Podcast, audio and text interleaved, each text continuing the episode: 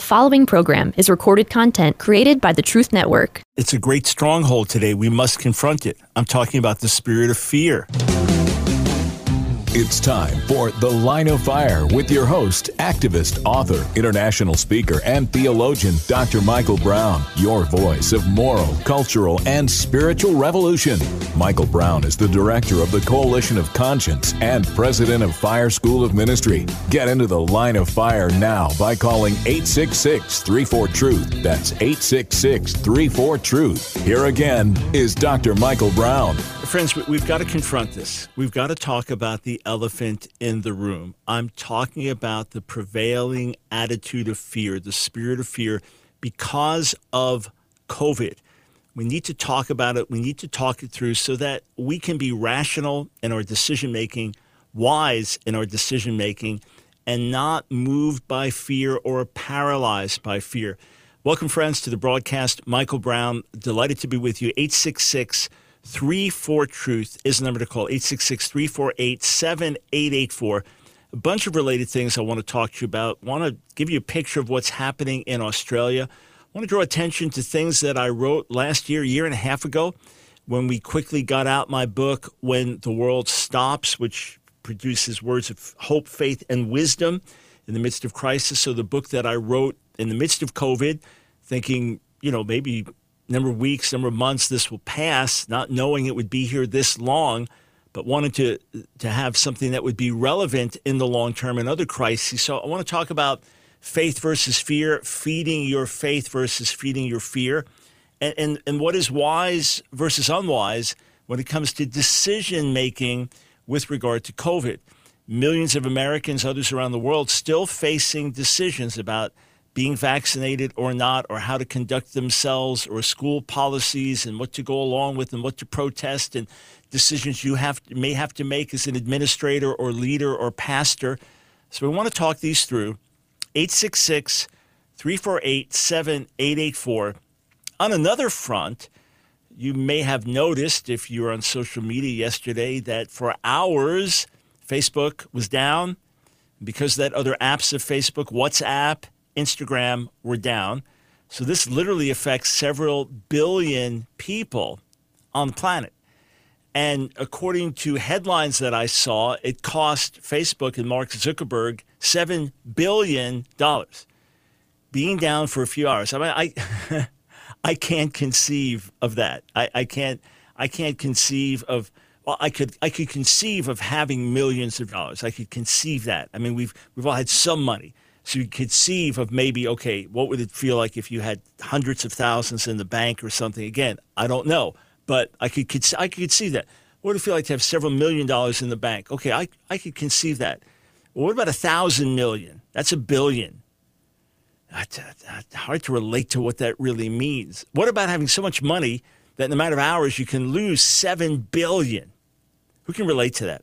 But I just want to say this there is an extraordinary amount of power right now in the hands of social media, from Google, which also owns YouTube, to Facebook, which owns these other apps, to Twitter as well, but Twitter a little bit less than these others. Through search engines, through other means, there is an incredible amount of power. News flow can be influenced, elections can be influenced, choices that you make based on information you get can be influenced. There's even great concern uh, about human trafficking, sex trafficking, and, and girls in particular, teenage girls being under assault because of social media. There's a tremendous amount of power. There is enough power to make or break organizations, individuals, ministries outside of God's help. It is inordinate. It, it is not good. It is not right. To the extent these things can be used constructively and neutrally, wonderful to the extent people who have agendas are in, involved with them or who have a particular ideological conviction that they will then foist on others, that's a problem. You say, well, they're private companies, they can do what they want. Well, yes and no. Let me explain. Let me explain. We work together, all of us who are on Facebook, YouTube, any of these other social media platforms, we worked together with them to make them what they are, right? You posted your videos on YouTube. You went to YouTube to watch videos. This generated advertising money for YouTube. You began to connect with a circle of friends on Facebook. You have a ministry and you began to post regularly to draw people to your ministry page with the rules being a certain way, right? So we built up to just under 600,000 on our Facebook page playing by those rules and then those rules began to change. Things that you posted got restricted. The, here, and, and I've, I've illustrated, I've, I've tested it. I've tested it. We'll post an important article and it can tie in with a political subject that is considered a hot subject and not to be promoted on the news now on Facebook, or simply because it's political, it's not going to be promoted, which means if you have liked our page, it won't come up in your newsfeed unless you specifically ask for certain things. And I'm not saying this with precision of algorithms and all this, just in general, that you used to see our, our posts, but now you won't. So we'll post something, an important article, and, and it's well researched and it's well written on a major topic that in the past would have gotten thousands and thousands and thousands of reactions, or maybe 10 or 20 or 30,000 reactions, or maybe 100,000 reactions on Facebook if it went viral, or more. And we have plenty of articles like that. And, and we'll post it now and you'll get 38 reactions or 74 reactions. And instead of 741 comments, you'll get six comments. Nancy was telling me the other day, she said, she said, I just never see your stuff that you post, just never comes up. And then when I look, there's zero activity. So I'll see that. And then an hour later, I'll say, okay, let's just post something, a scripture verse or something like that, or a question. And I'll, I'll want to know. I mean, I'll post this with intent as well hey, when you hear the name Jesus, what comes to mind? Just to, to let people glorify the Lord and edify one another. And suddenly, hundreds and hundreds and hundreds of comments coming in and things flowing in, or just post descriptions like, okay, that went out. That didn't get restricted. That got the normal reaction. So the issue is we built together playing by certain rules. Now the rules changed. You know, we could get 10,000 new people I'm not complaining. I'm, I'm just going somewhere with this. It's going to be a faith building point in a moment. All right. But we could, in the past, say at the height of growth, maybe uh, just organically, not paid in any way, maybe get 10,000 new followers in a week or two weeks on Facebook. And then they changed something in the algorithms, and this probably for everybody it got changed, and then things just slowed down and then we could go months without seeing any addition. Whoever is added is equaled by people leaving. What happened? We built up to a certain place, and then the rules changed, the algorithms changed, things changed. And I've talked to insiders who work closely, not within Facebook, but work closely with Facebook every day. So they're not employed by Facebook, but they are some of the major media players on Facebook. And they've told me the challenges that they have. They've told me what they experience, and I've documented. Now, I'm not complaining because God is bigger than Facebook. Compared to God, Facebook is less than a grain of sand on the sea.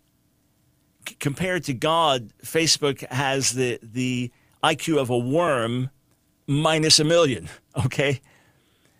Com- and I'm not saying this to attack Facebook. I'm simply saying let's, let's get things in perspective. Facebook, Google, the so called masters of the universe, they're here today, they're going to be gone tomorrow.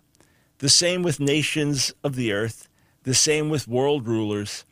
The, the book of Isaiah says that, that all the, the animals in Lebanon are not enough for a burnt offering to God.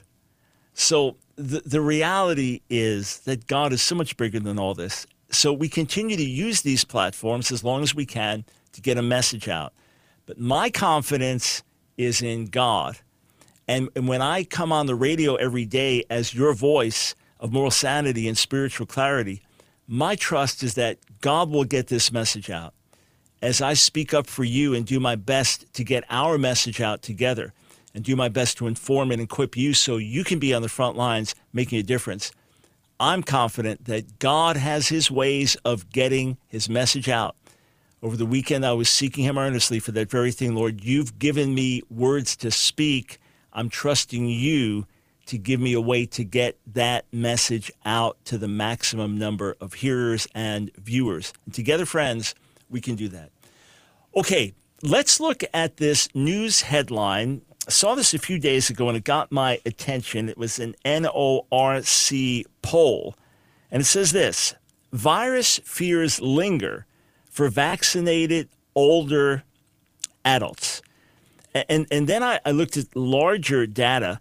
It says a new survey finds that vaccinated older adults are more worried about COVID 19 than the unvaccinated are. Okay, let's think about that for a moment. You're an older adult, you've been vaccinated, you should feel relatively safe because you believe in the science and therefore you've been vaccinated, right? So you know that you're not bulletproof, but you should feel fairly confident that, hey, I'm safe because I've been vaccinated. Even if I get sick, it won't be as bad as it could have been. That's what you understand the science would say. If you haven't been vaccinated, you are either thinking, look, I'll take my chances with COVID. I've got plenty of friends that got sick and recovered. They're fine. I'm healthy overall. Or you might be thinking, I know COVID's a problem, but I don't trust these vaccines. And if I put something in my body, that I'm definitely doing something that could be destructive. Whereas with COVID, we'll see what happens. I'm trying not to be exposed. I, I imagine that's some of the thinking. Now, it could be the unvaccinated are living in denial, and that's why they're not as fearful. And it could be that the vaccinated are living and they're in good touch with reality, which is why they are vaccinated. You could make that argument. But it doesn't make sense that they are more fearful. It doesn't make sense because if you're vaccinated, you should be less fearful.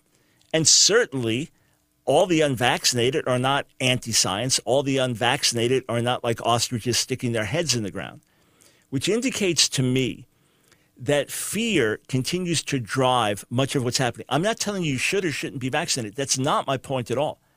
I'm not even arguing about the science being good science or bad science.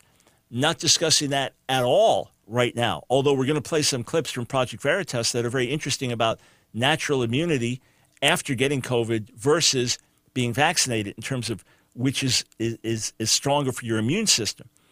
I just want to point out that when you look at Canada with so many restrictions there, and yet the Trudeau government reelected, you look at California with so many restrictions there, and yet Governor Gavin Newsom uh, survives the, the recall, that indicates to me that in the midst of all this, that people are saying, hey, we need these restrictions. We need these lockdowns. We need the masks on the kids. We need mandatory vaccinations.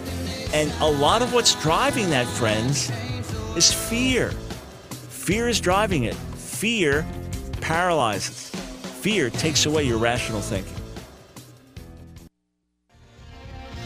Fire we want, for fire we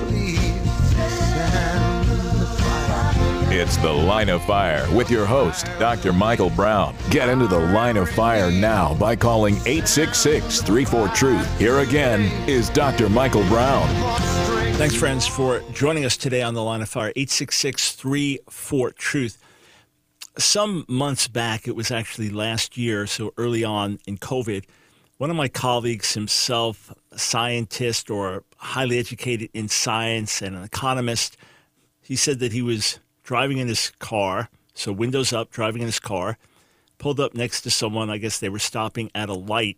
This person was in their car with windows up. And when the person saw him pull up next to him, they immediately went and, and put on their mask. Like, really quick, well, I got to get this on. He's thinking, what are people thinking? You, you're in your car with the windows up. In your, uh, I'm in my car with the windows up. How, how is it that being next to you in the car – with windows up that somehow you might get infected with something. I, I mean, who would think like that? Now, look, I understand the reason for fear that you know people who are sick, you know people who have died. You're, you're you know, I'm thinking about grads of ours, you know, that are younger people, so in their 40s. And one was in ICU last year, the other's home now with, on oxygen and with daily medical checkups from, from healthcare workers and things like this. Other friends of ours have died, as far as we know, all directly related to COVID. I understand that on the one hand, but friends, there is no place for irrational fear. Using wisdom is one thing, acting in a circumspect way is one thing. And my policy is wherever I am, I follow the rules. So if the hotel when you're walking in says you need to have a mask on when you walk in, I put the mask on.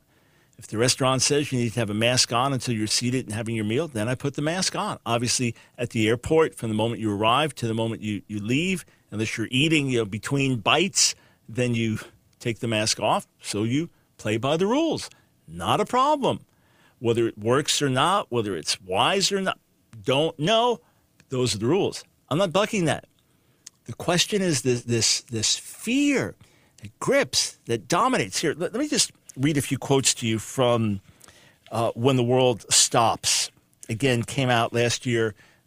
Basically, well, I, I wrote it in an eight day period. I was just writing so much about it, talking about it so much on the air.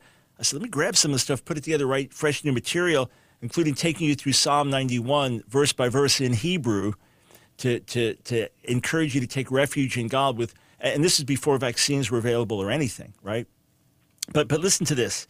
Smith Wigglesworth said, Fear looks, faith jumps. So I, I wrote some things down.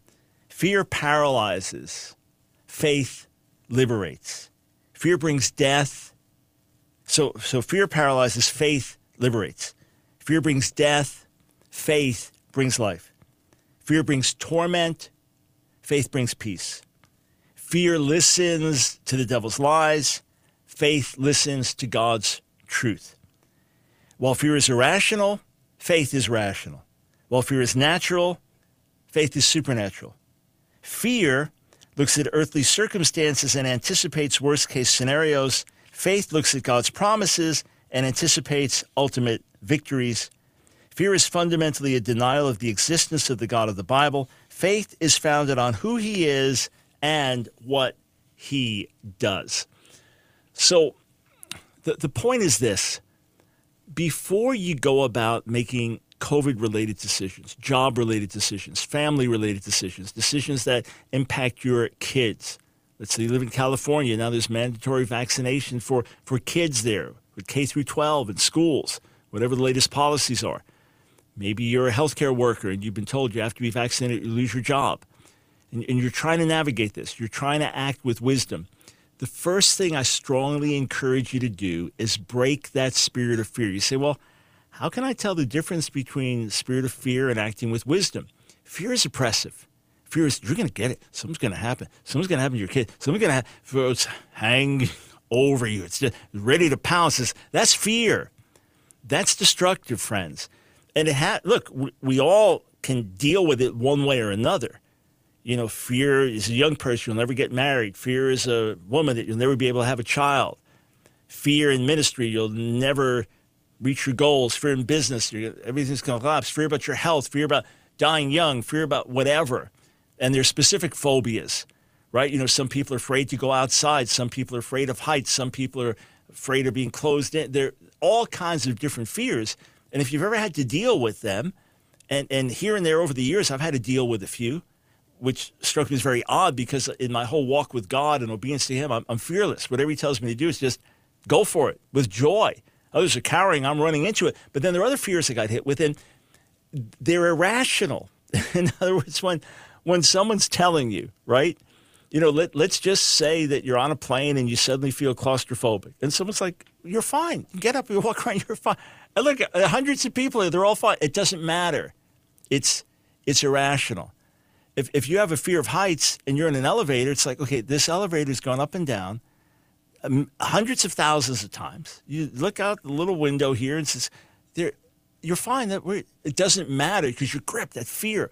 So, so fear is paralyzing, destructive, and, and a lot of the world is struggling with this now. They're really hurting. They're really hurting.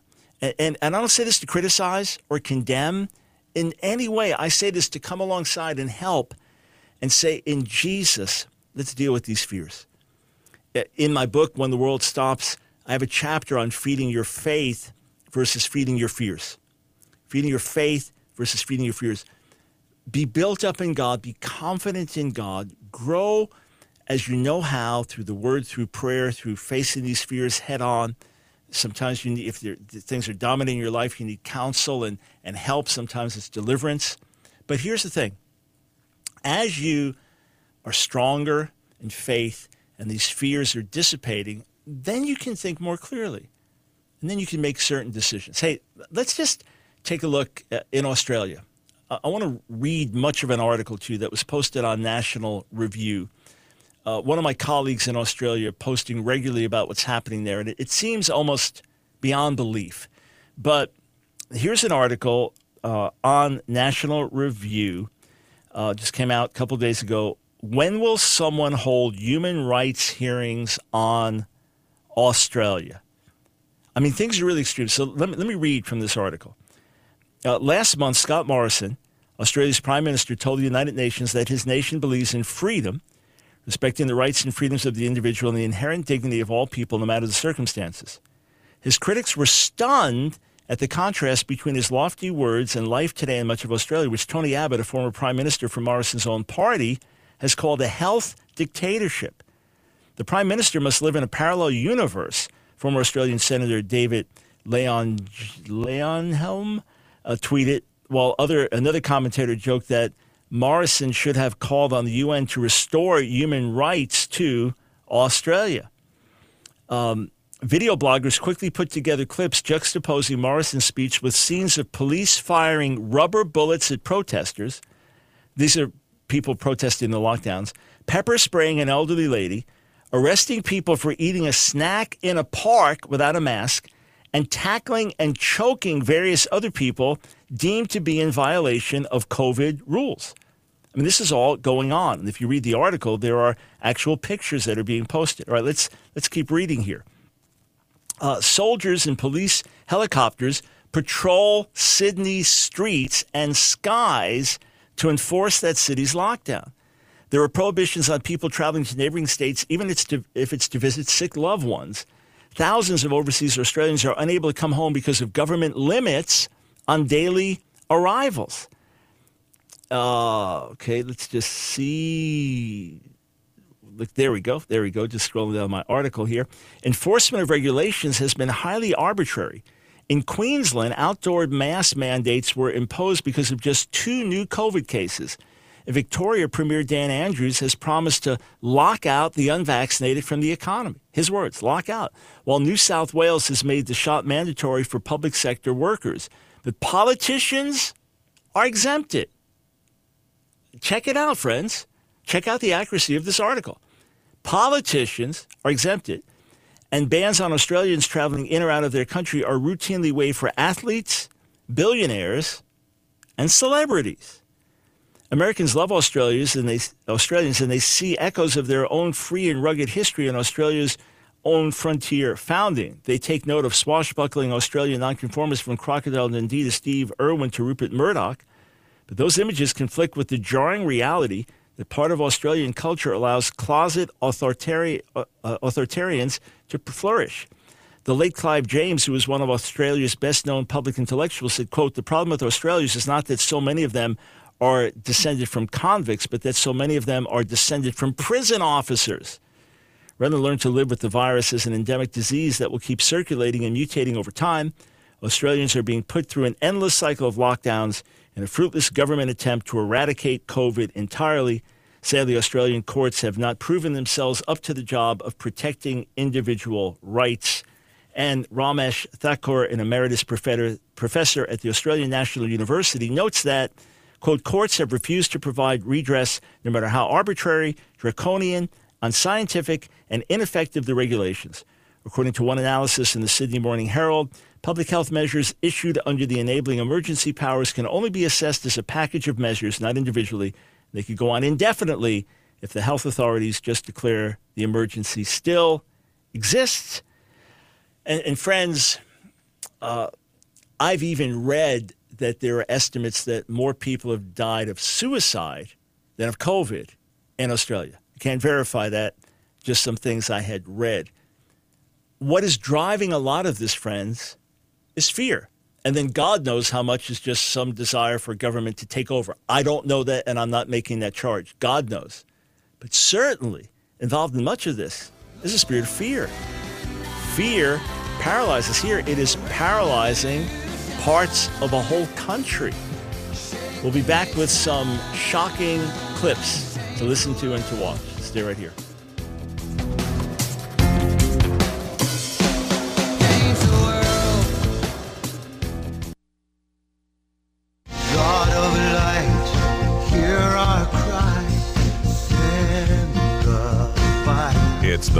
Fire with your host, Dr. Michael Brown, your voice of moral, cultural, and spiritual revolution. Here again is Dr. Michael Brown. Thanks, friends. Welcome to The Line of Fire. This is Michael Brown. Here's the number to call 866 34 Truth. I'm going to open the phone lines up.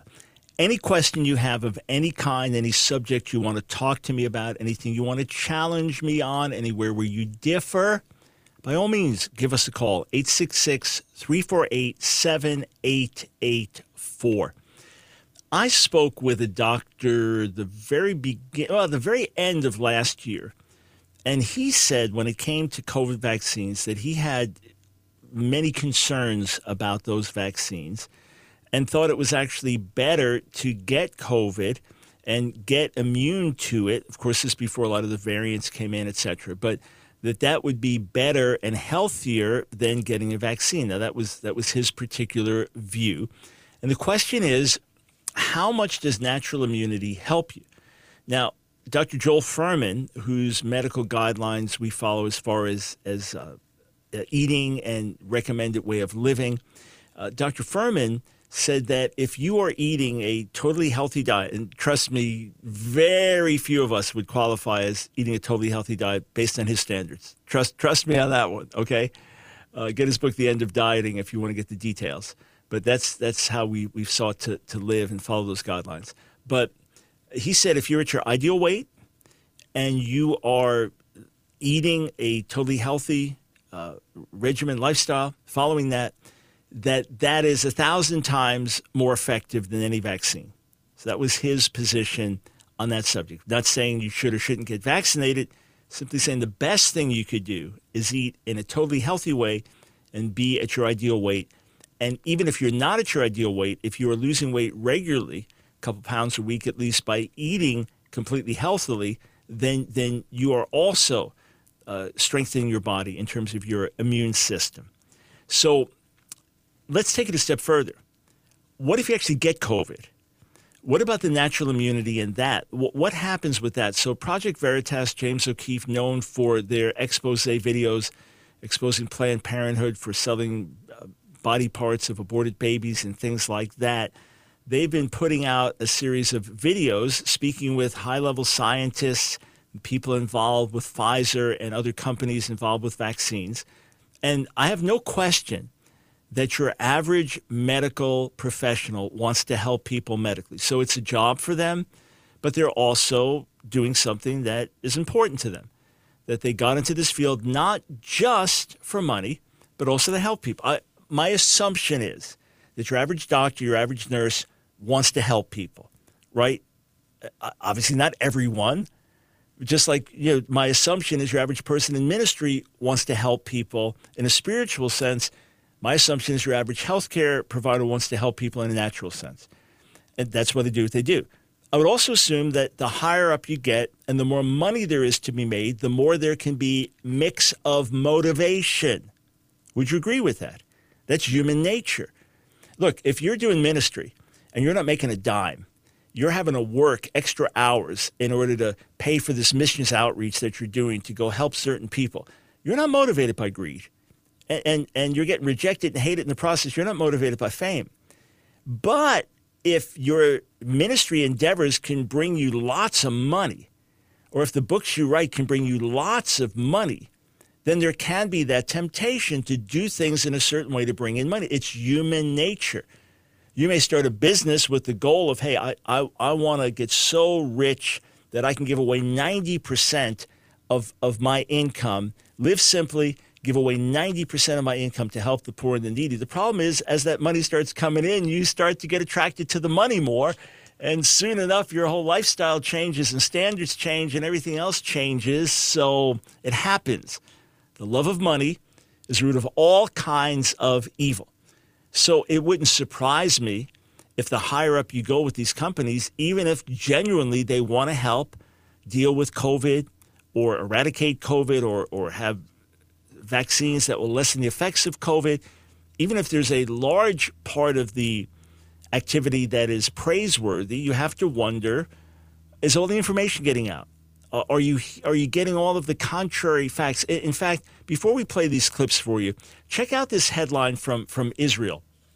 This is really, really interesting news from Israel because the vast majority of the people in Israel are vaccinated. Um, and it's it's all Israel news. So Joel Rosenberg's site. It is not Israel bashing. In fact, it's Israel friendly. Uh, silenced? Question mark. Israel's health ministry removes comments claiming adverse effects from the COVID vaccine on its social media post. Isn't that interesting? They've admitted to removing them. Now, they said, well, a lot of it was fake news. Maybe some of it was fake news. The question is, why not let facts get out, let information get out, let people do the research? Why suppress things? If, if you're interested in a certain spiritual subject and you come to me and, and, you really want to understand, say, I'm, I'm debating between these two positions. I say, well, no, no, no, no, stay away from the other, but don't listen to them. And stay away from them. Just listen to me. It's all dangerous stuff.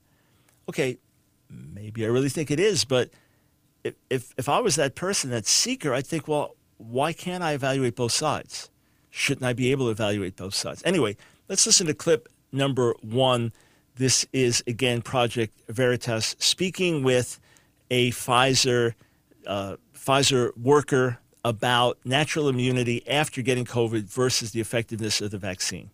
So your antibodies are probably better at that point than the vaccination. Nick Karl is an experienced biochemist at Pfizer with a history of working in the pharmaceutical industry. Nick admits to our undercover journalist that those who've had COVID have stronger immunity than those who've received the Pfizer COVID vaccine. When somebody is naturally um, immune, like they got COVID, um, they probably have better, like not better, but more antibodies against the virus. Because what the vaccine is, is like I said, that protein that's just on the outside.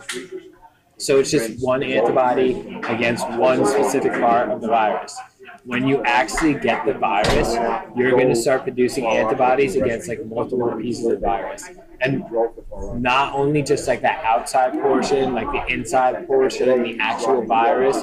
So your antibodies are probably better at that point than the vaccination. But don't take his word for it. Two other Pfizer scientists echo the same sentiment. So I'm well protected? Yeah. Like as much as the vaccine? Probably more. How so?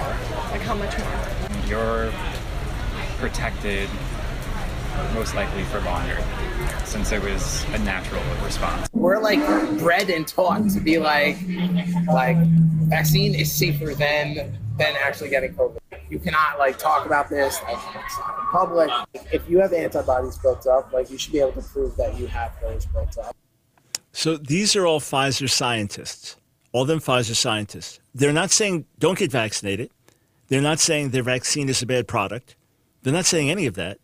They're simply saying what is common sense that the way God set up our physical system, that when you do get the virus and then your body fights it off, then it develops antibodies to prevent you from getting that virus again, and it can do it in a way that's more comprehensive than the vaccine. Now, obviously, there are things you don't want to get. They'll kill you in the process, right? We understand that. And no one is saying to go out and be reckless, not saying that at all. It's, it's just you're not hearing this as much as you would expect to hear it. And you have people who've had COVID that still have to get vaccinated, even though these scientists are telling you that your natural immunity would be stronger than the vaccine. All right, one more clip. Uh, another scientist at Pfizer talking about the culture of suppression of contrary information there and the question of money. I mean, I still feel like I work for like an evil corporation because it comes down to profits in the end. And I mean, I'm there to help people, not to make millions and millions of dollars. So I mean, that, that's the moral dilemma. Billions and billions. I'm trying to be nice. no, yes. I hear you. I, hear you. I, I mean, do. I mean, I'll, I'll still give you a hard time about it. Basically, our organization is run on COVID money now. How so? Like it netted like over 15 billion last year. There's ears and eyes everywhere. What do you mean? At Pfizer, like in the building. Uh-huh. So it's kind of just like you don't talk about anything that can possibly implicate you or like big pharma. Um, like even if you shut the door to the office, it's kind of like who's listening. Yeah. So again, this is an individual, and here we have his name, you know, going on, on record there in terms of what he's saying, senior associate scientist at, at Pfizer, saying that you're you can't say things contrary. Now look, there may be a million explanations for things. There there may be all kinds of reasons why you can't speak about this or that, or I don't know. And this is his opinion. I understand that. It does confirm the idea, though, that contrary information is being suppressed. That's what concerns me. You say, but there are a lot of conspiracy theories out there. Well, well, since when were conspiracy theories banned so that you, you can't post them? I mean, you could publish a book with conspiracy theories in the past. You put that out. You could make videos and distribute them. You could get material out. Now we have the internet to get material out. How do you know that all the data you're getting, and I've talked to Nancy about this, how do you know it's accurate? Nancy is one of those people that digs and digs and digs. I don't know anybody that when they get focused, digs in a focused way more than my wife Nancy. I don't know anybody. Seriously. I, I, mean, it could be the smallest thing, but she's curious about it. She's doing something in the garden. You're curious about that. Or, and, and I'm talking about it can be hundreds of articles, videos, read, researched to get all sides to make sure that she's doing things in an informed way.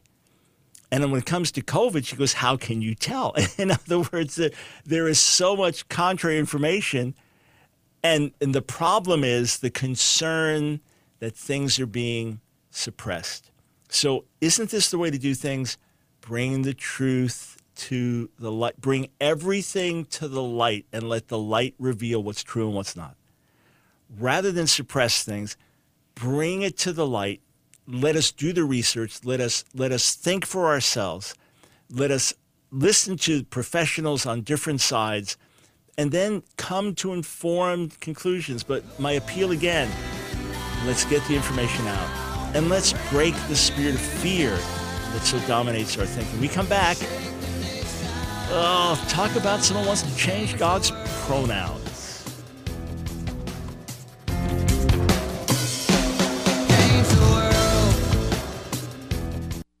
It's The Line of Fire with your host, activist, author, international speaker, and theologian, Dr. Michael Brown.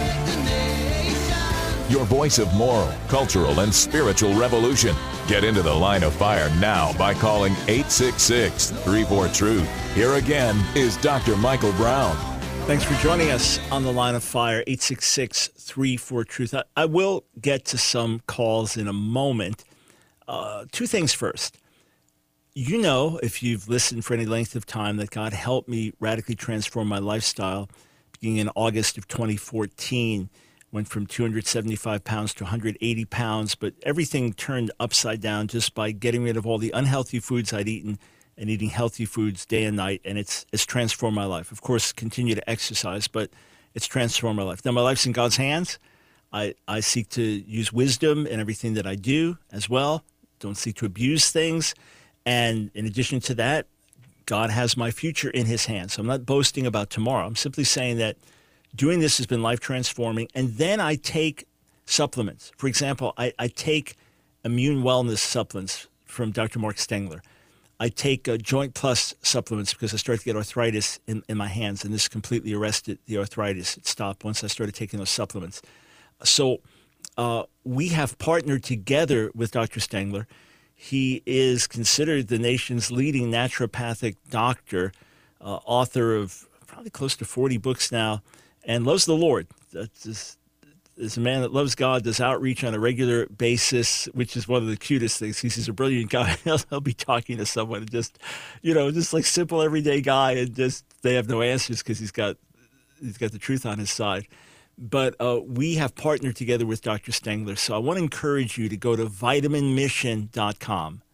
Vitaminmission.com, whether you're looking for supplements to help you sleep or help with digestive system or other issues or energy or immunity or just general multivitamins, uh, go to the website. You'll find out about a special code that you can use that will get you a discount there on everything. So, finest health supplements I know of, check them out. You'll get a discount when you go there as well. And with every order, Dr. Stengler makes a donation to our ministry. So everybody benefits. So vitaminmission.com, the place to go. Okay. Uh, Mark Silk in the Washington Post Religion News has proposed that we make a gender change when it comes to God. That rather than wrestling with he or she, many people will just say they. You just say it generically, they. Talking about people in general. So rather than have masculine notions when it comes to God, why not use they about the Lord? And he says, why our preferred pronoun for God should be they. Grammatically, if you can say you are, you can say they is. okay. Let's put aside the issue of saying you are versus they is. Let's put that aside entirely because that's a grammatical issue that is 100% unrelated to the subject of how God revealed himself to us. We understand that God transcends gender. Yes, of course. We also understand we are created in God's image, and that includes male and female. We understand that. We also understand when God revealed himself, he revealed himself using masculine pronouns. So, for example, the divine name, normally vocalized Yahweh, which occurs about 6,300 times in the Hebrew Bible, is always vocalized with he. It is, it is always, excuse me, with, with a pronoun he. If it's going to be used in that way grammatically, it's always male. God has revealed himself to us as the heavenly Father. That's important. Ephesians 3 says all fatherhood gets its name from him. In, in other words, there are concepts having to do with the Father that God wants us to relate to with Him as Father. He has, he has put the Spirit of His Son into our hearts by which we cry out, Abba. And when He comes into this world, He comes in the person of Jesus. So He comes through a woman, but in the person of Jesus, a man. Again, this is how God revealed himself. Jesus is not a they. The Father is not a they. The Holy Spirit is not a they. God, the Lord, is not a they. So all the pronouns used, all the verbal forms used are going to be masculine in keeping with that. You say, but aren't there times when the Holy Spirit or the word spirit can be feminine? Yeah, the Hebrew word and the Greek word spirit can be feminine or, or can have a neutral form. But the point of the matter there, again, is that there are many aspects of who God is. There are aspects of how he works. There are ways that he relates like a mother to a child. I mean, this is this is in scripture, all right? But he says a phrase, Mark Silk says a phrase such as God the Father should be related as a metaphor. And for those concerned about the embedded misogyny of the tradition, to say nothing of post binary folks, a deeply problematic one. No, it's nothing problematic about it. What's problematic is that we've lost sight of, of the meaning of who God is. We've lost sight of the fact that He made us male and female, that these are distinctions that God put biologically in the human race for a purpose, and that He wants us to know Him as the Father, of, as the source of all things. And that's why He put the Spirit of His Son into our hearts, crying out, Abba, not Ima. All right? Ima being mother, Abba being father. So it is utterly ludicrous to downgrade this into just grammar. This is how God chose to reveal himself. It's got nothing to do with misogyny. It's nothing to do with male supremacy. It's simply how God revealed himself. The fact that God came into our world in the person of his son, Jesus, does not mean that men are superior to women. It is simply a functional thing in the way God set things up and the way he has revealed himself and the way we relate to him. And, and you might as well, instead of talking to your earthly mother and father, just refer to them as they from there on. Or instead of saying I have a boyfriend or a girlfriend, a husband or wife, just refer to them as, as they. No, no, that destroys the meaning of who they are. So, another passing fad, another ridiculous idea. And a few people will get into it, but forget about it. The eternal God has revealed himself. Case closed. All right, let's. Uh, Let's go to the phones and we'll go to Carl in Coeur d'Alene, Idaho. Welcome to the line of fire. Hello, Dr. Brown. You're doing better with Coeur d'Alene. Yeah, yeah. I, I Hey, figured I- I, second time around I did it. Yeah. Hey, I have uh, just recently read some uh, writing by Wayne Grudem uh, from his systematic theology treatise on eschatology, and he states that he's an historic premillennialist, not dispensational. At, at, at a time in the past, I read a book by R.C. Sproul who said he was a preterist. I've heard podcasts from uh, Reformed people that that seem to lean toward a, a kind of a dominion theology. Uh, um, we're going to Christianize the world before the Lord comes back. My church that I've uh, been with for a long time was is affiliated now with a Reform group, and there's there's never anything on on last times that they that they put out there uh, in their teaching or writing. Is there a majority position that Calvinist and Reformed people hold on eschatology? It's it's it's hard for me to discern what where they stand on eschatology. Right, Do you have I- any thoughts on that? Uh, I would say that the majority are not premillennial. That would be my thought. Whether they're amillennial or whether they're postmillennial, and included in postmillennials or they're preterists, I would assume that they are more prominently either amillennial or postmillennial. And again, under postmillennial would be included some preterists. But because Calvinism is not an eschatological theme, it is a theological theme. Uh, it's it's not going to necessarily dictate an outcome in terms of eschatology. So the the five points of Calvinism, which were formed in re, in response to Arminian points, tulip, total depravity, unconditional election, limited atonement, irresistible grace, and perseverance of the saints. None of those tie in with with eschatology. So. Um, why is it that the majority of Reformed Christians are non charismatic, whereas Wayne Grudem is charismatic? Why is it that the majority of them don't see Israel today as a fulfillment of prophecy uh, uh, and or are not historical premillennialists, as Wayne Grudem is a historical premillennialist? That's, that's difficult to say. When you go to postmillennialism, that was widely believed through the 1800s uh, in America. For example, Jonathan Edwards thought that the millennial kingdom could could be uh, on on the edge of of um, of ascendancy because of the great awakenings that he witnessed in the 1740s. He speculated that that perhaps this could be the time, and that it would begin in in, in America and and spread around the world. Uh, later, he ended up revising his views, I believe, to suggesting the year 2000, so it'd be 6,000 years of human history and then a thousand year rest and, and time of millennial rule. Uh, Charles Finney in the 1830s thought that with the awakenings they were experiencing, that within three years the, the millennium could begin. Um, so Finney was obviously not Calvinist. Jonathan Edwards was. They were both post-millennialists. Post-millennialism took a real hit with World War One, World War Two, and has recovered some. Uh, preterism is making a comeback, and, and to me, there's some real issues with, with preterism and full preterism in many ways uh, must be utterly rejected.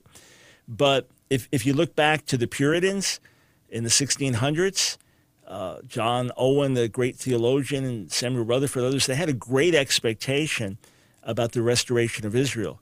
Charles Spurgeon, one of the great Calvinist leaders in the 1800s, had a clear expectation about the physical restoration of Israel. Said there's nothing in the Bible that's spoken of as plainly as that. Uh, so uh, today, again, it may be the majority are not premillennial. Certainly, the majority are not dispensationalist.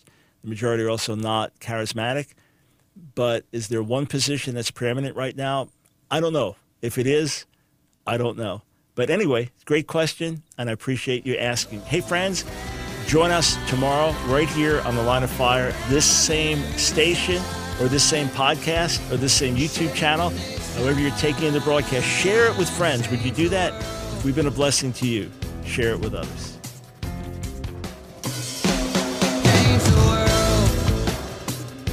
Another program powered by the Truth Network.